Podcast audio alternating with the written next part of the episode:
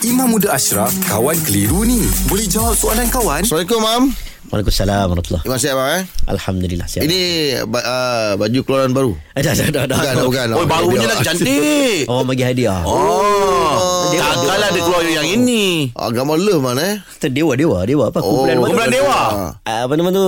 Apa tu? Nama tu? Penyanyi dia tu? Siapa tu? Once. Penyanyi kumpulan dewa Ahmad tu. Dhani. Ahmad Dhani. Tuhan kirimkanlah aku. Oh, ah, tu lagu dia tu. Ha. Oh, Dia dengar- dengar. orang Itu panggil kahak basah, Mam. Lepas, lepas dengar orang nyanyi Tak ada rasa nak buka baju tu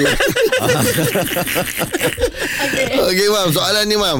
Sekarang apa hukum ambil gambar jenazah Mam? Okey, okey. Pertamanya tidak ada satu nas kata boleh tak boleh ambil gambar jenazah. Tetapi nas secara umum, dalil secara umum menyebut walaqad karramna bani Adam. Sesungguhnya bani Adam itu dimuliakan sama ada hidup ataupun mati. Ha, kalau kita tengok dari sudut hukum mungkin kita boleh kembali kepada adab. Contohlah, adab ketika nak mandi jenazah. Kenapa mandi jenazah kadang dia letakkan tabir? Ulama bincang, Nabi nak mandi jenazah letak tabir.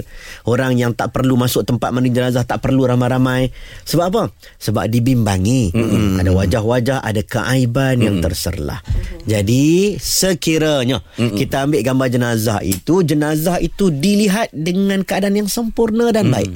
Serta diberi keizinan oleh waris mm. si mati. Mm. Waris pun kata tak apalah.